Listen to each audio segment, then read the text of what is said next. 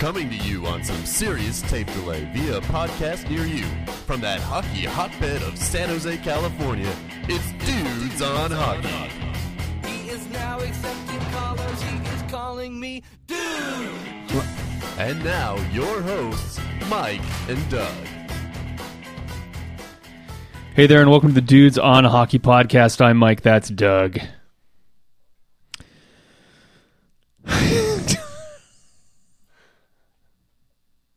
Are we starting over, or are we going to keep No. going this way? Okay. No, I dude, I'm just I I took a deep breath and like was trying to think of something to say and I just I I don't have anything to say, dude. Like I'm um Dude, I was thinking earlier this morning about the last podcast we did when we were so full of hope and promise, expectations, and now we're much back in our comfort zone. right? Maybe we were full of illusions and delusions, dude. I don't know, but we were uh, excited. We thought the Sharks No. might have been the team to beat. We thought Sure. the Sharks had a path to the Stanley Cup. they did. They did, and now they don't because they were defeated by the Blues in six games. It was uh, a tough series to watch. I'm sure it was an even tougher series to play and to be a part of. And and the Sharks end the season like they have every other season in their history without the biggest prize. Yeah, I think you know there's there's obviously a lot first of all, not taking away anything away from the St. Louis Blues. They deserve to win this series and um obviously congratulations to them and their fans. You know, certainly things that we're saying during this uh, podcast aren't excuses, right? But there are uh, factors that have to be acknowledged in why the Sharks weren't as competitive or putting their best skates forward, right? Right. I mean, they literally played that game last night without three of their top five players, right? I mean, Yes, they had yes. no Erik Karlsson, no Joe Pavelski, and no Tomas Hertl. And really, I mean, even if they had won, I mean, who knows when or if any of them would have been back at all, And right? and what condition they would have been in. And we and you know certainly Pavelski came back after that Sure. you know scary incident against Vegas, and we don't even know how healthy he was, was, he was effective in that game seven and didn't do anything after that. after that. So, and we're not slagging Joe Pavelski here. You know, I mean, who Not knows what he's been dealing with? It sounded like based on um, what Dan Rusanowsky, I think, was alluding to on KNBR, multiple injuries. You know, Yeah. head, knee. And upper body. So, I mean, you know, I'm sure we'll learn about all these injuries. I'm sure there are St. Louis guys battling through injuries as well. But, you know, the breaks that the Sharks caught in the first two rounds, and even through game three of this series, where when that Timo Meier hand pass led to the Erik Karlsson goal, I was more convinced than ever that this was it. Yeah, like, you know, right. that, you know, uh, the Sharks have been getting all the breaks that they have never, ever gotten before and capitalizing on every one. Right. Right Yeah. and that this was going to be it. And everything, the sun was shining upon them, and then it all fell apart. You know, due to injuries and due to outstanding play and uh, coaching and strategy from the St. Louis Blues. And I think the hardest thing for me to stomach, dude, and I'm not mad, I'm not sad either. Well, no, let me rephrase that.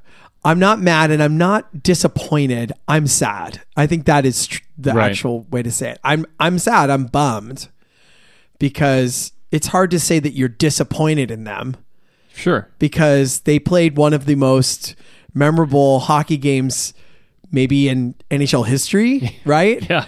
Uh, and they, you know, made it within two wins of the Stanley Cup Finals again, and had to battle through some, you know, extraordinary circumstances and injuries, right? Yeah. So Yeah. you can't be disappointed in them and their effort. No, certainly not. And they, like you said, they got some breaks. It would have been nice to get a few more, certainly in the injury department. it didn't happen, and sometimes fate can be fickle, right? That's Sure. that's what happens. The Sharks were, got the benefit of some of these bounces and some of these extenuating circumstances, and then all of a sudden they didn't, and that's not really anybody's fault. Uh, it's not the fault of the refs. It's not the fault of the Blues. It's not the fault of the Sharks themselves. It's just what can you say? These things happen. And Sure. what did we say going into this playoffs that the Sharks, you know, it was wide open given who made and missed the playoffs, especially after the first round. This thing was wide open. But what was the thing we were worried about going into the Avalanche series? We were worried about the Sharks' health. And like you said, three of the best five Sharks players were not playing in game six. Even if they were able to play game seven, if Sharks managed to pull it out, which they were not close to pulling out game six, how effective would they have been? And how effective would they have been against Boston, who would have been as rested as a team can Sure. possibly be for the Stanley Cup finals? Given how Boston easily dispatched Carolina, I certainly wouldn't have been optimistic against either opponent that they would have faced. I'm not optimistic now. I think Boston is clearly favored, but I'll be rooting for the Blues. I'll say that. Yeah, me too. Me too. Um, it doesn't really matter which team wins because either way, I've won the Vegas bet, You had to bring that up again. and um, it is a incredibly, probably the most bittersweet Vegas victory. Although the Jack and Cokes will taste the same, but um, I am bummed because I would Yeah. have way rather had it been a no bet. You know, obviously, Yeah, you know, if the yeah. Sharks make the cup, the bet is off. But we'll get into that later, dude. I mean, you know, certainly uh, there's, I think the sadness comes around how they went out, you know, losing these last two games 10 to 1, which just isn't a reflective score of how close or evenly matched these teams are. I mean, I think that it they're way closer than that. They the Sharks didn't deserve to go out in kind of an embarrassing fashion, and um, you know, with so many questions around the off season, which you know I don't think we'll get into all the ins and outs of today, but maybe we'll pick up some of the highlights. I mean, there's a lot of uncertainty about where this team is headed, and well, I mean, I don't again, not where they're headed because I think that they've got a great blueprint here to be a dominant team next year, but can they complete the plan? You know, Right. With a lot of question marks. I think we have an idea of what Doug Wilson would like to do, um, but there's a lot of uncertainty about whether he's going to be able to pull that off. And um, that makes me sad too, because if it doesn't go according to plan, then winter is coming. then winter is coming. Dude, what was what made you sadder? The Game of Thrones finale or Yeah. game six? All right, I spo- spoiler reference coming. I, I was more disappointed Dude, about the Sharks. Okay. I mean, and, and by the way, if you haven't watched the finale by now, yeah, you deserve a spoiler. yeah, it's true because you it was in the headline the next day. when- All hail Erik Karlsson the Broken, that's right. All hail King of the IR. King of the Andals and the Rhoynar and right, the IR. yes, ah. Yeah, it's you shall be banished to Castle Hertl. Anyways, dude, I mean, yeah, I'm sad. I'm sad. I really thought this was it. I thought this was it. And seeing the injuries and how it all went down, I mean, clearly it's just not in the cards. And, you know, Jeff Merrick referred to the Sharks as the Washington Capitals of the West. And, you know, one of the most, I mean, I think the Sharks are the most dominant team in the NHL over a, a span of, of several years. You know, their incredible record of being in the playoffs so many times, um, but just not able to take the final step. And, you know, Washington was finally able to do it. And just hope that the Sharks someday, before we croak, dude, yeah. We'll be able to take that final step. But I really thought, I thought this was it. So, dude, explain to me because it became it was really obvious to me after the, after game two that the Sharks were the more talented team than the Blues, and honestly, I still believe that even after watching the rest of the series. But clearly, that was not enough. Outside of the injuries, that I'm sure a lot of people will focus on, and they should because it, it, it certainly changed how the series could have ended. What what were the things that the Blues did or the Sharks didn't do that created this outcome? Because it clearly wasn't a talent issue. I mean, Tarasenko had a good series, and he's a very talented player and more talented than maybe you know almost any Sharks forward. Although Logan Couture has made another great case this year for being a, a great playoff performer. But what did the Blues do that that gave him this result? Um, a couple of things, dude. I'd say first of all, and I I'm not sure how much you'll buy into this statement, but I think the Timo Meier hand pass was the worst thing that could have happened. It galvanized that Blues team. It could have crumbled them, but instead, uh, I think it really irritated them and made them angry. And they came back with a sort of, you know, uh, five minute major Sharks fire that they showed. Right. You know, they were not going to let that be how their story ended. And I think that moment turned the series. And obviously it did. The Blues went 3 and 0 from that moment on. Right. So I think, unfortunately, the way that game ended was probably the worst thing that could have happened outside of the injuries. Um, Binnington was amazing. I mean, you Yeah. know, there's a clear difference between Binnington and Martin Jones. I mean, Yeah. like there was a a clear difference. I mean, uh, Martin Jones, I thought last night, especially on the second goal, like you got to stop that. Right. Like, right. you got to stop that. Like we needed him to play. That was the Tarasenko corner goal, right? Yeah, we second one, yeah. needed him to play at an elite level last night, and he did not. I mean, he gave up what four goals on 18 shots or something like that. He almost went back to not as bad, but back to games, you know, one through four of the Vegas series, and you know, we really needed him to be better than that last night. I'm not hanging this on him, and he we won several games in the playoffs because of him. Yes.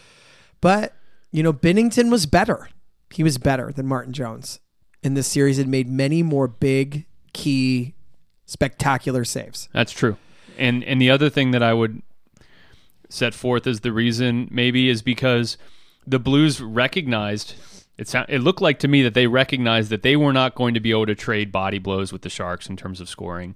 They had Vladimir Tarasenko and and Schwartz is a good player and and these guys are they're good players, but you can't stack them up against talent and scoring ability with Burns and Karlsson and Couture and Hertl and Meier and Pavelski. So they said we're gonna make we're gonna be as hard to play against as we possibly can be.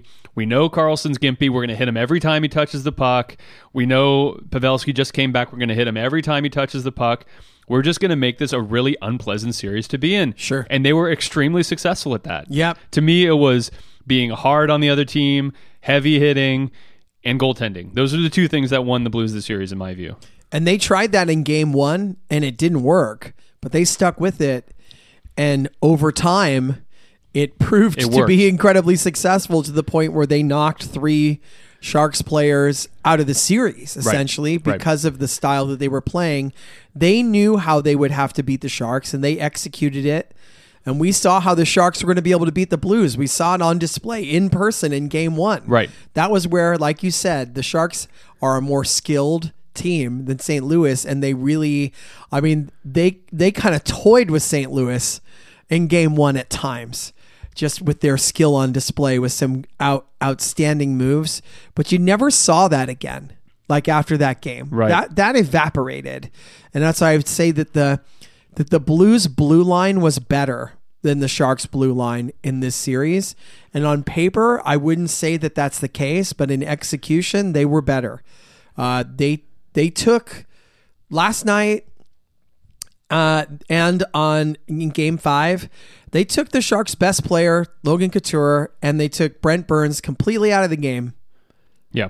and they were not going to let them beat them and they didn't right. and that's a big reason why they are where they are because you know the sharks got one goal in the last two games and it was from a guy who was playing in the AHL for most of the year Right. right so they weren't going to let the sharks stars or talented players be the ones to beat them, and they were very successful in that. It was a good game plan by Craig Berube, who I mean I haven't checked, but it's kind of embarrassing that he doesn't have a contract for next year, right? Yeah. I mean, don't you have? I mean, right? Doesn't he get a contract now, dude? Of course, of course. I mean, they're gonna they're gonna handle that after the season. I, I'm sure they don't want that being the headline and the storyline when I the guess, Blues yeah. are going to the Stanley Cup final for the first time since 1970, which I didn't know. Yeah. uh, I knew that the Blues had never won a cup. I could have sworn they had been to the Cup final in one of those. They were they went to the cup for. I remember them going to the uh, Stanley Cup uh, playoffs for 25 years straight. Right? Yeah, they, were just- almost went three years ago, but we were the ones who beat them. That's so right. they got a little sweet revenge in that way. Although the team is so completely different. Yeah. Um, and, and, you know, But they had a lot of great guys. years with Brett Hull and Chris Oh, yeah. Pronger Oh, and yeah. Scott Stevens started his career Yeah. in St. Louis. I could have sworn they went to the Stanley Cup final, but no, they were always uh, not even the bridesmaid. They were the Right. uh, the flower girl, as it were. Right, right. So uh, I don't know. Uh, I'm I'm rooting for the Blues. I know that you know reading some of the uh, you know Reddit posts or other things that are online, people are very upset with the injuries and and you know to Pavelski and, and Hertl in particular. And I think y everyone has a right to be angry at those non-calls. I think they should have been called. I think both of them. I think the the hit against Hertl was pretty close to the hit that Thornton got suspended for in Sure. the first round. I mean, Yeah. that was pretty much the same hit as nearly as I could tell. And um, but at the time, I don't remember the Sharks uh, fans really calling Jumbo a dirty player, and so that's not really what I think the the Blues were doing. They were executing the game plan we just talked about. Yeah, I mean, we, you know, in the Vegas series, the Sharks were the benefit of a five minute major, which in retrospect probably should not have been, right? That's correct. And these could have easily been called double minors, Yeah. a single minor, or even a major as well. Sure. You know, um, do we think?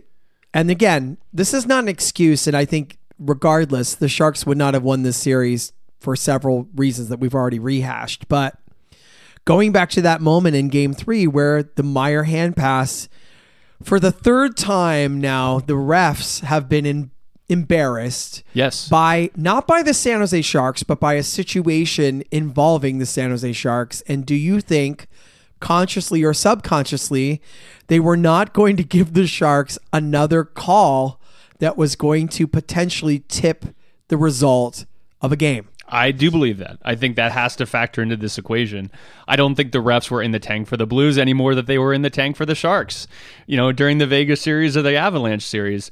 But I think there has been some research, and if you watch the NHL for long enough, even in this playoffs, there was that moment where Couture gets hauled down from behind on a breakaway, no call happens, and then miraculously the Sharks get a power play 30 seconds later. I think that encapsulates about how refereeing works a lot of the time in the NHL and the perception, either correctly or incorrectly. And certainly, if you look at the press, the Sharks were getting the benefit of every big call in the Up- playoffs so far. Yeah, I mean, and, and I think so. And, I had to and li- the refs wanted to equalize. The refs were either thinking about it or not thinking about it and thinking the Sharks got every break. I have to make parity in terms of how these calls balance out. And I think that's part of it. the Sharks radio broadcast team during the game last night was was pretty upset. You know, I think especially in the middle stretch of the game, and they really were upset about you know the Sharks not getting any calls. They were upset about um, Joe Thornton getting repeatedly thrown out of the faceoff dot. Um, they were upset about you know what they were referring to, and I wasn't able to watch. You know, obviously I'm listening on the radio. I was in the car. The repeated, what they said, repeated interference on faceoffs from St. Louis, um, that you know was in their mind just blatant and unforgivable. Um, but they were also taking the Sharks to task for not doing the same back to them. Like they were just letting it happen and not interfering back. If they're not going to call it one way, they're not going to call it both, right? I don't know. I don't know.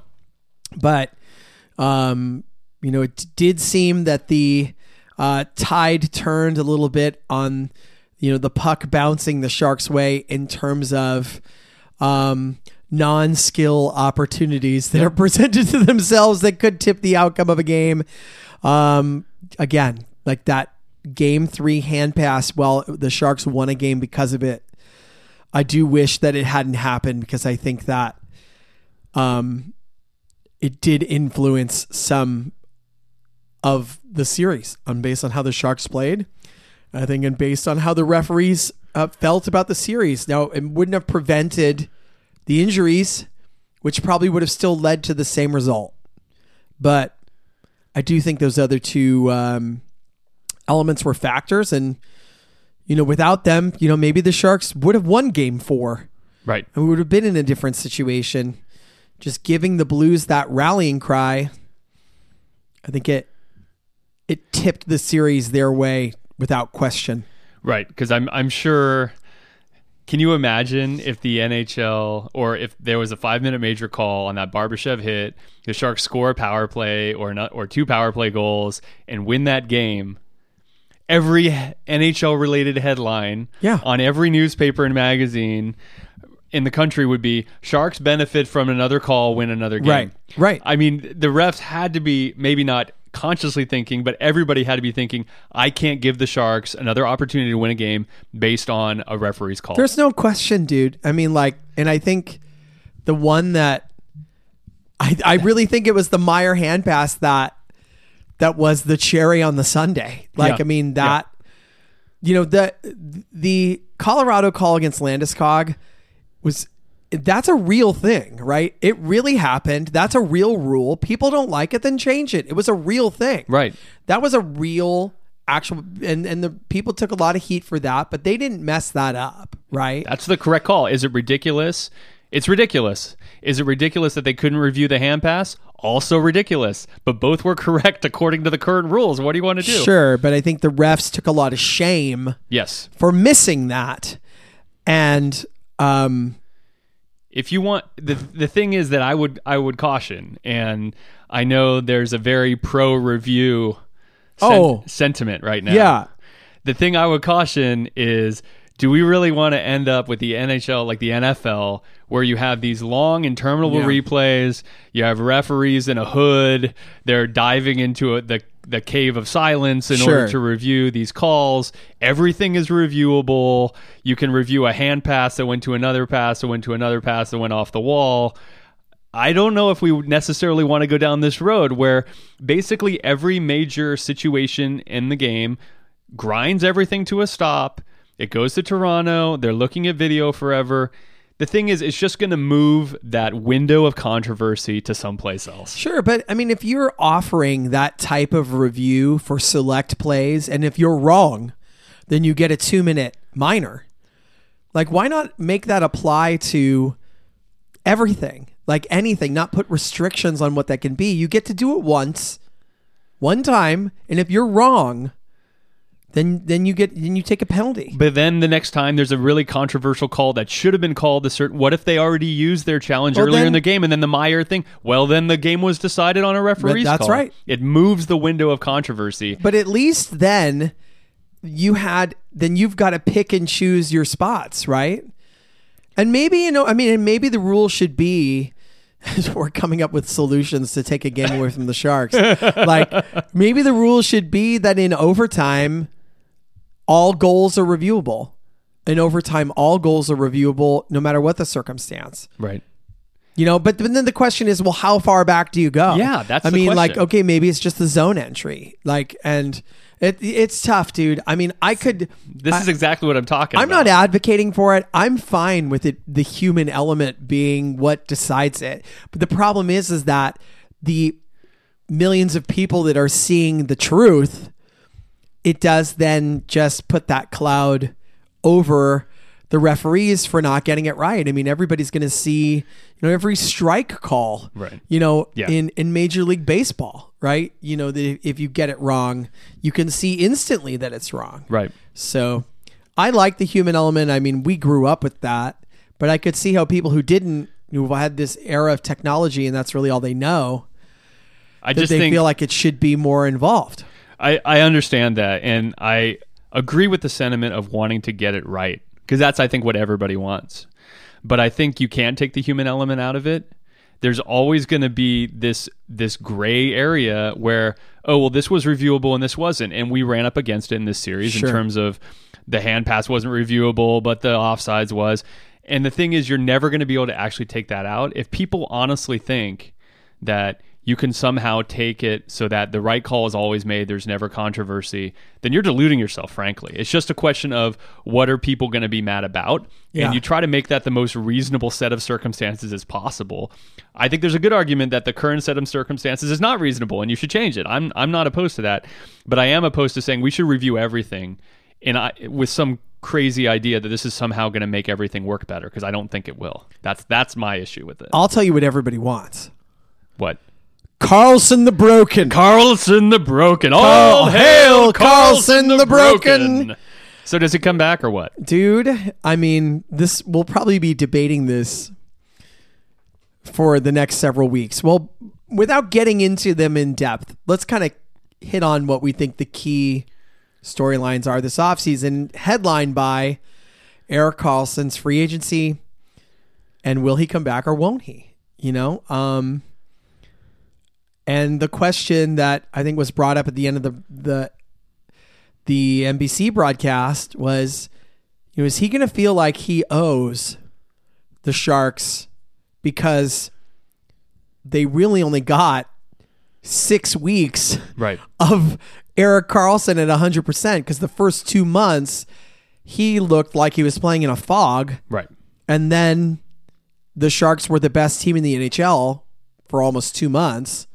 Looked like no one was going to be able to stop them. Right. Then Mr. Groin went tweak, Yeah. and then it just never was even the same. Does he feel like he owes the Sharks because they invested so much in getting him here? And if you look around the NHL, I mean, is there a better opportunity? Just completely spit on the microphone. opportunity to win more than there is in San Jose? Well, we were we were talking about this at lunch, right? The the the team that we're the most afraid of in the Erik Karlsson sweepstakes, at least in the Western Conference, is clearly Las Vegas. That's the team that when your number one defenseman is Nate Schmidt, you think to yourself, "Hmm, I wonder if I would like a two a two time Norris Trophy." Sure. winner." And is this the Kevin Durant, Steph Curry situation where does Erik Karlsson want to play on a team with Brent Burns?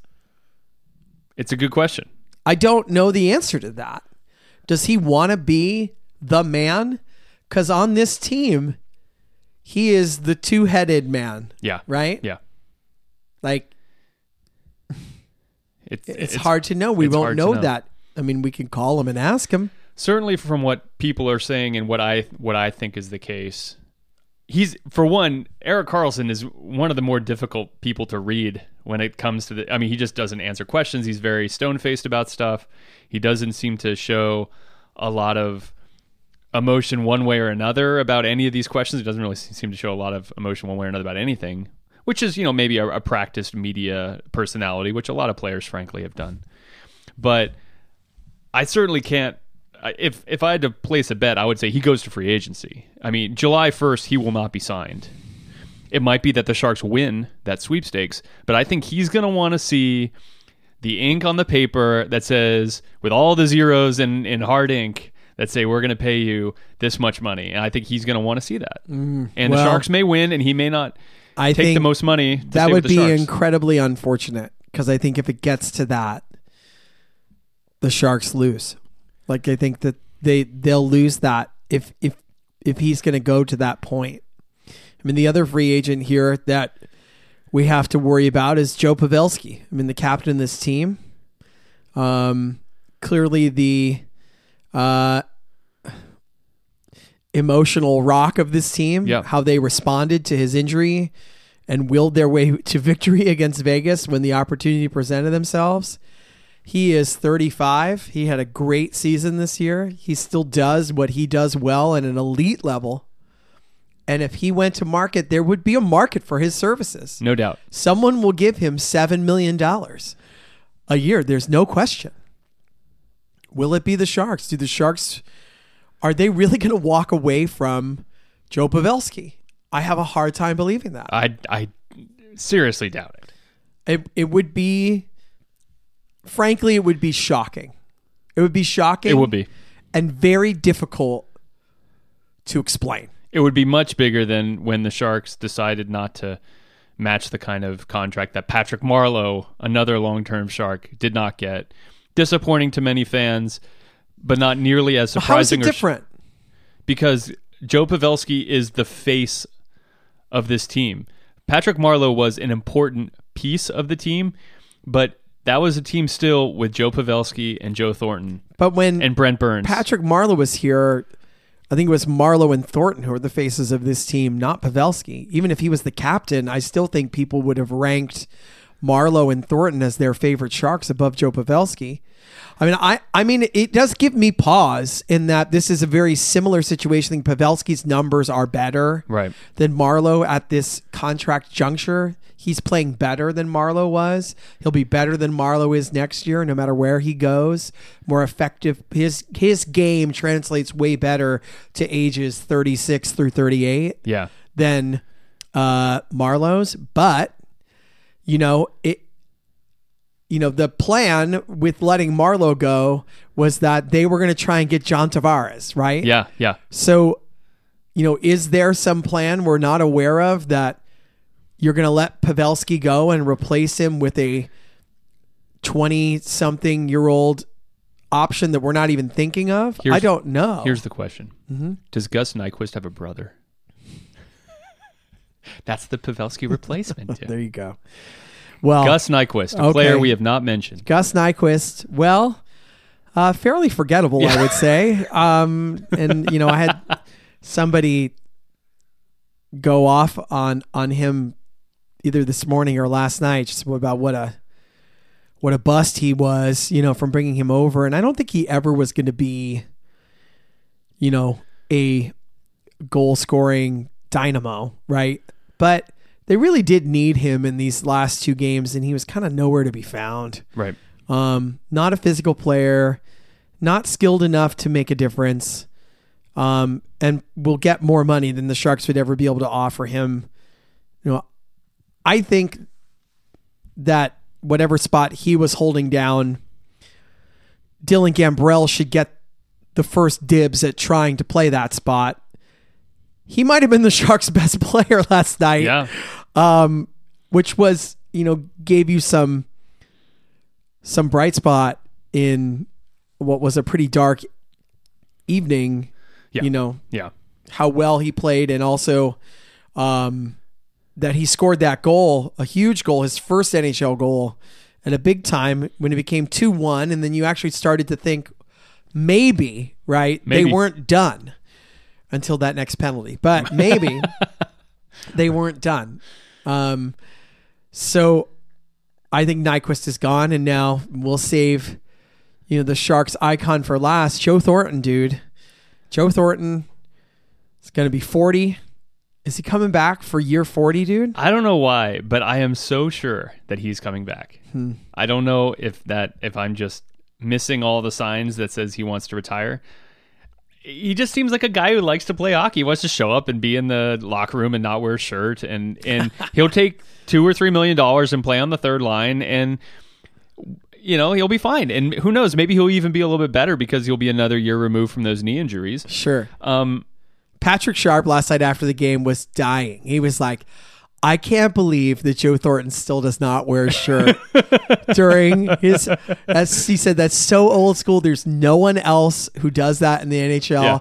He said uh, they wouldn't even let. He said on the Blackhawks they wouldn't even let you do that if you wanted to. They wouldn't let you do it.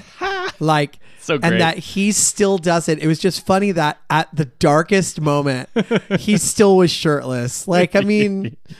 And he wasn't trolling anybody with Yeah, that. it yeah. just really is like that's that's what he does. that's what he does. He's still shirtless at the locker room. I think we're going to see another year of that, honestly. I honestly do. I'm not as convinced as you, dude. Like I'm I'm not as convinced.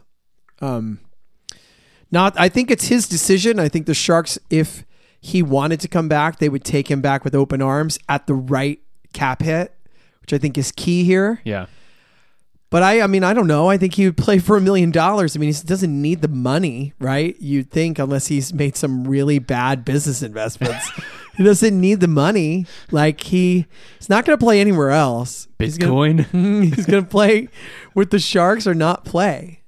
So yeah, I agree with you. I, I don't think he's done. I think he still wants to play, but I'm not sure. I, and, and keep in mind, uh, this is a argument that is uh, not connected with whether I think the Sharks would benefit from having him in the lineup, which I'm actually, frankly, not willing to get into at this point. I don't know if I even made up my mind about it yet. Well, can I ask you this? Do you think it's possible that he pulls a Forsberg and doesn't play for like the first 50 games and then all of a sudden he's back? Yeah, why not? Why not? I mean, I don't think that that's impossible either. That, no, not at all. you know, they decide that it's sort of an unspoken agreement. He's coming back. For right now, he's not retired. He's just not playing. And then all of a sudden, he's just back. Right. You know, um, and he joins them for the end if the season's going well. Right. Right. And he will have whatever role he has at that point. I don't know how likely that is, but I think it's possible. You know, if they wanted to just make sure that he wasn't going to blow a tire at game 11 Yeah. you know, Right. have it that be the end. Yes. So I think that's the fear is that he comes back and gets hurt again, and that's how he goes out. Right. Or he comes back and then He's like, my bunions. I have to retire. bunions, dude. bunions the broken.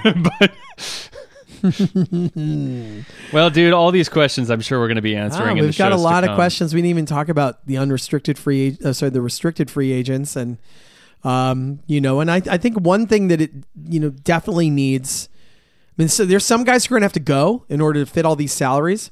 Some players are going to have to be, excuse me, um, tight, dude. they're going to have to go. You know, restricted guys, um, role players. Will the Sharks try and remake this fourth line? The Sharks really they, they can't actually come back with Aaron Dell as the backup goalie next year. I mean, I just I don't see how they can do that. I don't, yeah. I I don't I don't think they can do that. That was a huge huge problem. I Yeah. mean, that you know Martin Jones was at his best the year that James Reimer pushed him that last half of the year and made Jones play at his best. I think Dell this year was not good enough, you know, and they clearly had no trust in him. If the Jones had done this three years ago with Reimer on the team in the first round, Jones wouldn't have played again. They That's would have right. played James Reimer. That's right. Because I think DeBoer trusted him. Clearly doesn't trust Dell. Right. So wasn't willing to make that move, stuck with his guy. So that's that you know, those are little storylines that are important parts of the puzzle, but not as major as obviously uh, some of these big decisions, dude. Dude, now that the Sharks are out, are you even going to watch the final?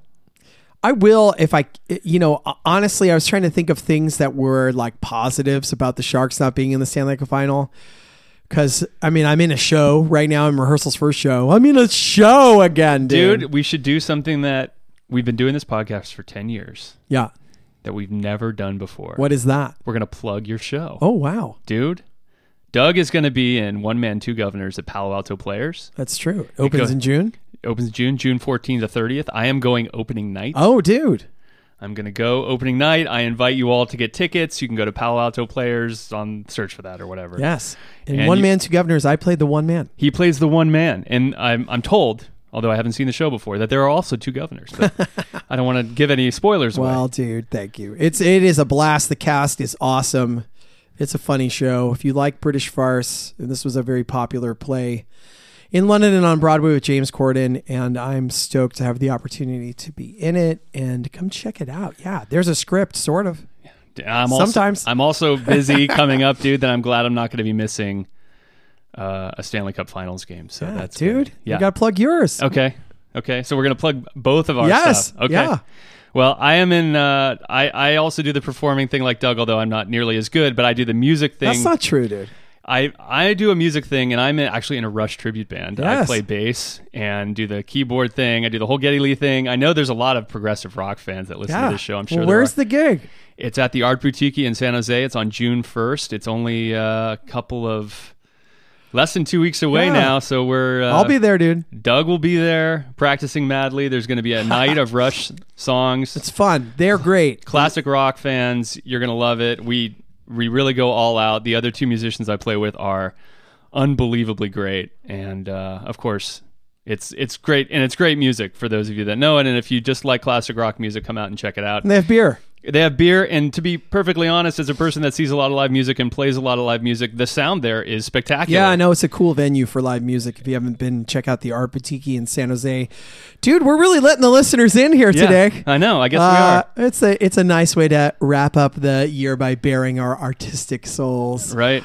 So, I mean, we did have some pretty major conflicts coming up here. So it's like, well, you know what? I'm not going to miss any games. I'm not going to miss any Stanley Cup I, Finals games. I'll be saving money on Stanley Cup tickets. I remember telling Doug, I'm like, yeah, dude, you got to come to the gig. It's on the 1st of June. And Doug's like, I will be there as long as there's not a Stanley Cup Finals game. well, I mean, the game would have been at five. So if the Sharks had been at home, which they wouldn't have, but if they had been at home, I would have just I would have walked over at the game, dude.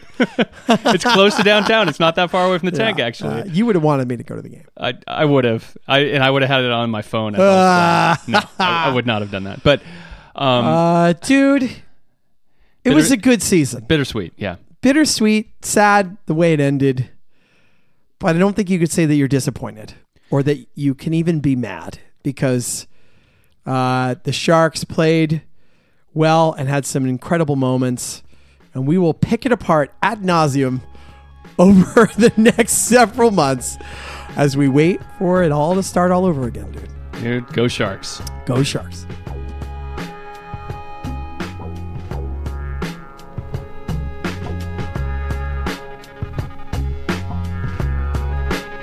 Hate the show?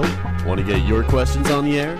Email questions at dudesonhockey.com. Dudes on Hockey is not affiliated with the San Jose Sharks organization or the National Hockey League.